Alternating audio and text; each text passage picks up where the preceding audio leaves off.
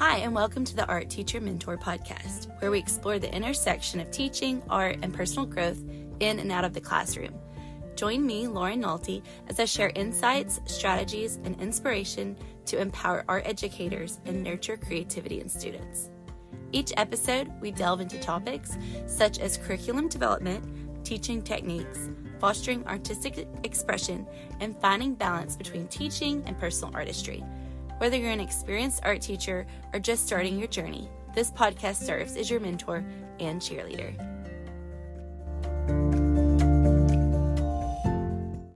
Hey everyone, welcome back to Art Teacher Mentor. And I am so excited to be talking with you all today about watercolor and watercolor techniques. Before we dive into this topic today, I just want to let y'all know though, I do not love teaching watercolor. I think it's my least favorite medium out of all the mediums. I like painting it for myself, but teaching it is a whole other ball game. And maybe y'all can relate to this, but for me, you have to really spend some time teaching the watercolor techniques and the importance of patience and waiting and there's just so many things you have to incorporate to master um, the delicate art of watercolor. And this goes for, you know, elementary, middle school, high school, and beyond. so there's a lot of possibilities with watercolor, and this medium is truly pretty awesome, I believe. Um, there's just a lot of experimentation and different things that kids can do. Um, but you know what? If you don't know how to use it, you can tear a hole in that paper real fast and get some mud real fast. And then it becomes just the opposite of fun, especially uh, with students. And so, and, and for us teachers, you know, when we look at their artwork at the end of the day, we're like, oh, wait, darn, you know. Um, anyway, so I'm going to talk about some things on how to prevent that happening and show y'all something that, um, well, I said show, but tell y'all, talk to y'all about some things that I do to make it a little bit more accessible and uh, where they have outcomes that they like. In my earlier episode, I discussed how I separate my um, wet media and my dry media. My dry media is always out, but my wet media will come out after I teach it. So I teach a nine weeks uh, course and I rotate it out. So my students, once I go over watercolor techniques with them and we do a lesson together, the watercolor will stay out for the entire rest of the um, course and they can use it anytime they want after um, we go over the rules of it and how to use it, material supplies, and all of that. For my introduction students, they do not have the option of watercolor until I teach it to them. For my intermediate students, I do give them the opportunity to use it. Um, I just kind of monitor uh, the intermediate students and just make sure that they remember the techniques from intro. And if I notice they're not doing the techniques um, or they're like not using the supplies accurately, then I'll just reteach it like a one on one basis.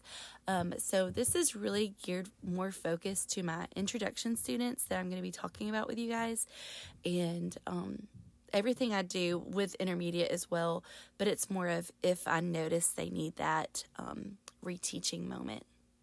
So, we spend one class period on watercolor techniques. And if y'all go online, you will find tons of examples of watercolor techniques. But I just focus on a few. I focus on creating value um, washes, so light to dark with just one color.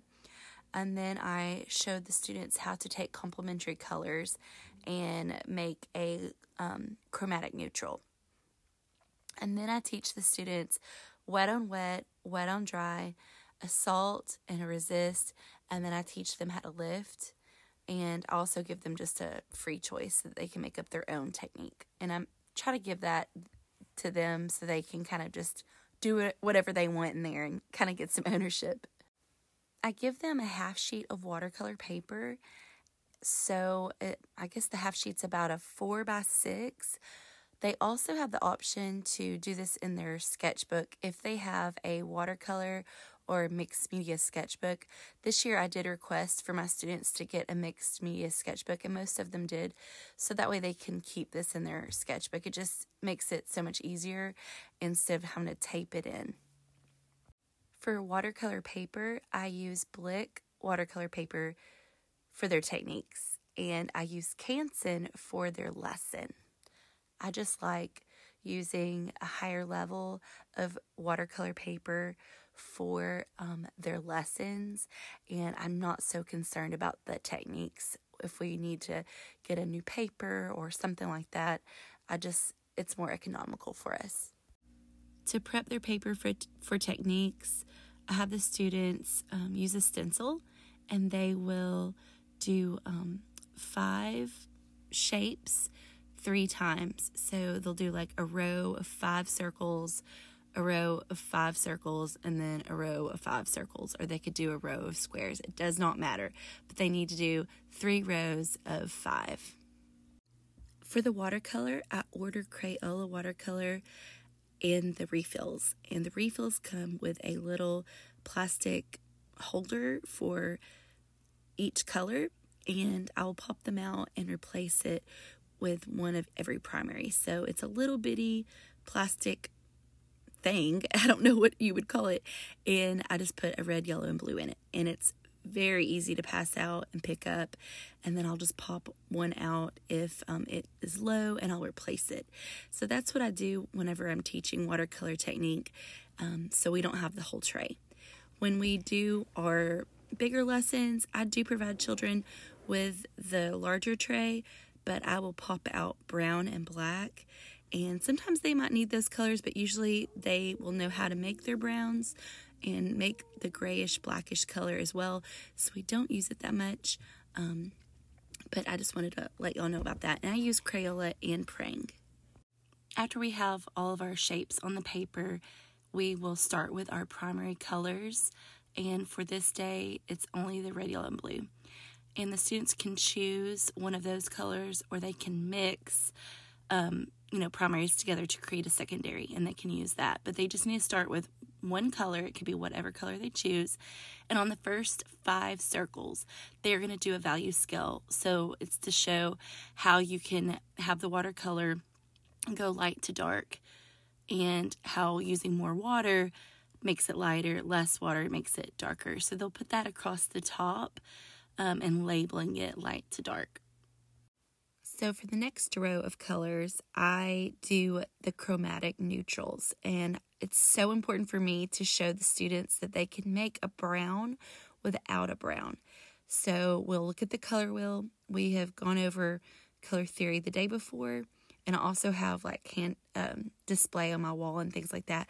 So the kids will have to choose, you know, what complementary color set they want to use for this row of five.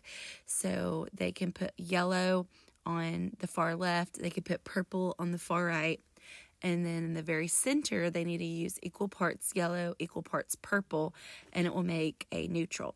And then on the left side of that, they will add a little bit more yellow, less purple. So it's more of a yellowy uh, neutral. And then on the other side of that, on the right side, it will be more purple, less yellow. And so it gives the range there with that center being the most neutral. All right, for the last set of five, I will show the students how to do wet on wet.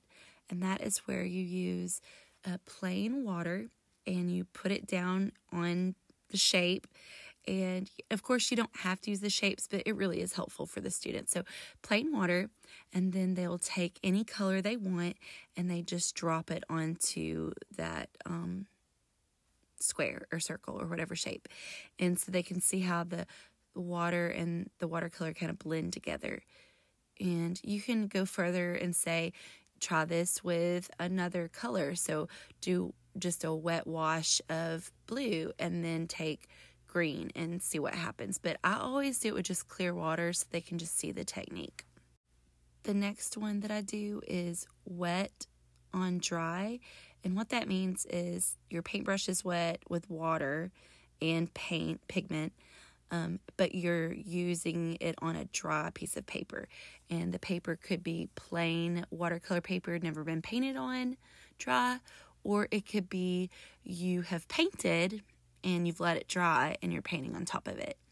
And I like to show the students how they can uh, dab their brush on a paper towel before they paint on their paper to make it even drier because the brush can leave um, it's more liney and it, it looks like there could be like you know there's more texture and more hairs in it too. Or it could just be a, be a more controlled line. So it could just be like a, a straight line that doesn't bleed or blend. And so um, i love teaching those two techniques together the wet on wet and then the wet on dry. The next technique i teach salt. So it could be wet on wet wet on dry. It just needs to have some moisture on the paper, and they will sprinkle salt, let it dry, dust the salt off, and it leaves a fun little texture.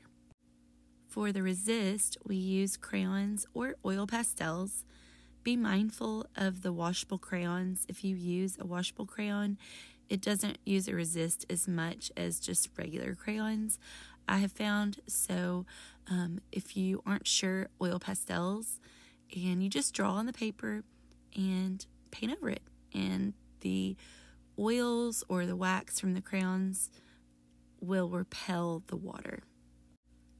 Also, during all of this time, I teach the students to take a piece of paper towel and scrunch it up and dab their paper and show them how to lift. And so, if they have a mess up or oops they don't want in their lesson that is to come, they know how to remove any um, accidental splatter or if they've added too much water or pigment, they can lift it.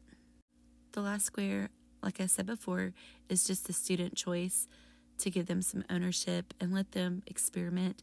I don't give them a large sheet of paper, so they can also paint around into the negative space or into their sketchbook, but I just give them that little space so they know that they can do that. All right, so after we've gone over the technique, the next day we go into a lesson and I give them another small sheet because this is intro. I don't want to spend too much time on their lesson, uh, a, f- a few days, but we only have nine weeks, so I, I like to keep it small and brief and I also feel like it helps them with their success. So, for right now, because it's going into the fall season, we are we painted pumpkins and I showed them these techniques using pumpkins. I am looking at these pumpkins that my students painted on my phone so I can have this visual to talk to y'all about it. And I'm just so proud of their work. So these are sixth, seventh, and eighth graders. I really only have a few eighth graders, like two or three. It's majority sixth grade. And um, when I taught elementary, you know, they were just so heavy handed with watercolor. So I used just the concentrated watercolor that was already liquid and, and I just added water to it. And I just kind of had them do full washes on their paper. I would show them a little bit of technique. Um, but not really. We would just, you know, have salt out if we were doing a winter theme and things like that. So it's really fun to get to teach um, students in middle school to i'm always thinking in my mind okay how am i getting them ready for high school how am i getting them ready for um, the next thing and so um, i take it i try to take it pretty seriously um, but I still want them to have fun and I still want it to be simple like the elementary times were. So, a few weeks ago, my students learned about contour and cross contour lines. And then we just finished a still life unit where we created um, a still life with value.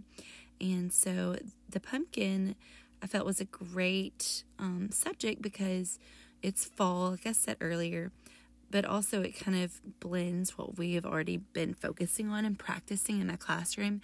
And with nine weeks, I like to try to scaffold as much as possible and build off prior learning. So we drew a pumpkin. We did look at references of pumpkins on um, pixabay.org. and unsplash.com. Those are two websites I love to use for student references. Um, I did not have pumpkins in class.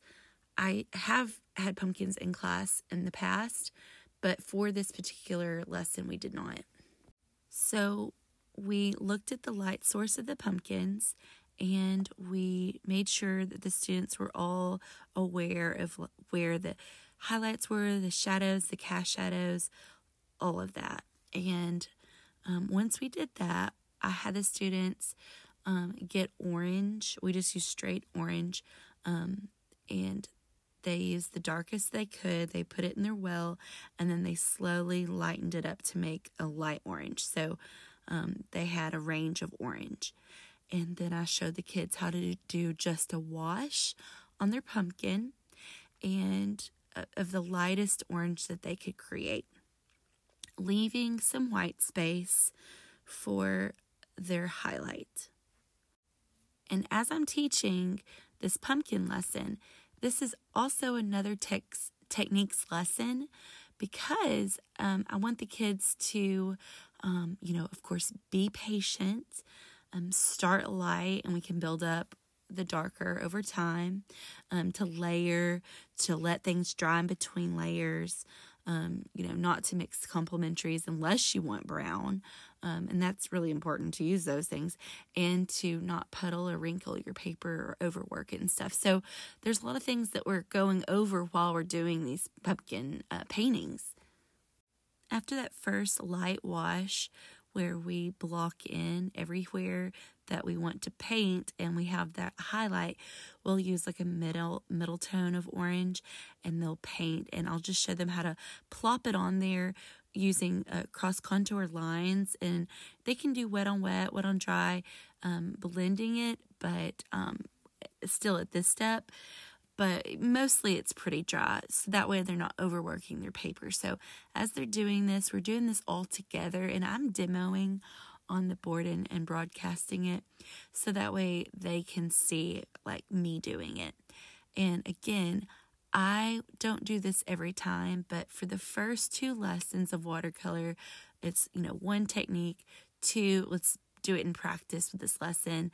And then after that, I feel like they can go and explore it beyond for themselves and experiment with brushes or different techniques and textures or paint sizes but it's just really important, I feel, for these first two lessons to be, you know,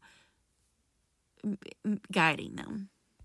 After they have their light wash and their medium, uh, orangey, you know, pumpkiny color, and they're following the cross contours of the pumpkin, paying attention to the highlights and shadows, I have the kids mix blue or purple um, but blue because it's a chromatic neutral.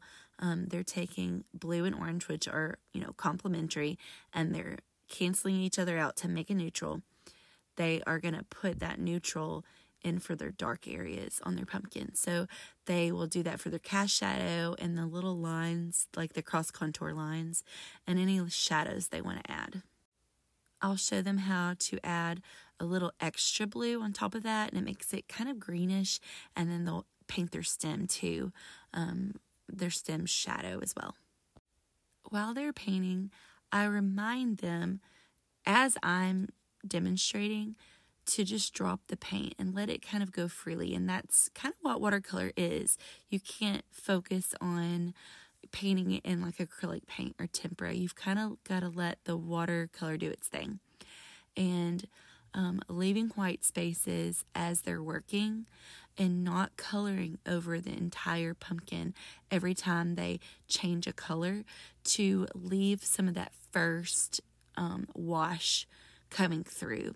And that gives it a nice sense of depth. And i will also do assessments as i'm doing this. I'll ask them questions and they will respond like why did i want to do this? Or why should we do this? Or things like that or I'll even say, like, why do we want to let it dry in between layers and that sort of thing. And um, I'll even show them, oh no, this is what happens if you don't wait, or this is what happens when you um, add too much water and you um, rub your paintbrush too much. It will tear. Um, and I'll show them what to look for if the paper is getting um, too wet and puddly, or if there's like the little pills of um, paper that's starting to, you know, bubble up, I guess, um, I'll show them how to look, look for that and to control their level of water. Now the pumpkin is complete for my students and it will dry. In the next class, I will have the students um, get their artwork back and they will get to create whatever they want for the background. If they want to just do a wash of color or if they want to um, give it a scene, I also give the option for them to cut out their subject matter, which for us it was a pumpkin, and we will glue it onto um, another paper. And so, right before this lesson, we did marbled paper with chalk. And so, I showed them how to glue the pumpkin onto the chalk paper. And some students I showed them how if they wanted to make leaves or if they wanted to do other watercolor drawings with the techniques and they cut it out and they glued it on the chalk paper. And so it just makes it a finished work that way as well. And I love giving kids options like that.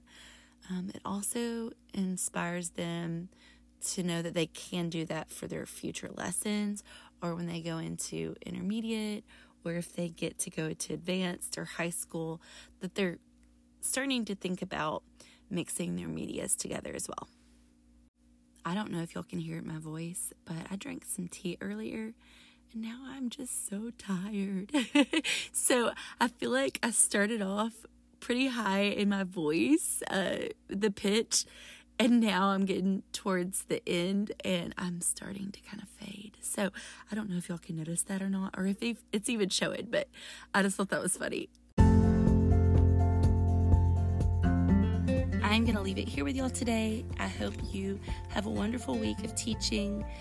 Send me a message um, if you teach uh, watercolor and what you do. I would love to share it on the podcast or my Instagram. And I hope you have a wonderful week. Also, if you heard a little howl in my podcast, that was my daughter. She had to make her little cameo. So she's so proud of herself. I hope you'll have a wonderful day, like I said, and I'll talk to y'all later. Bye.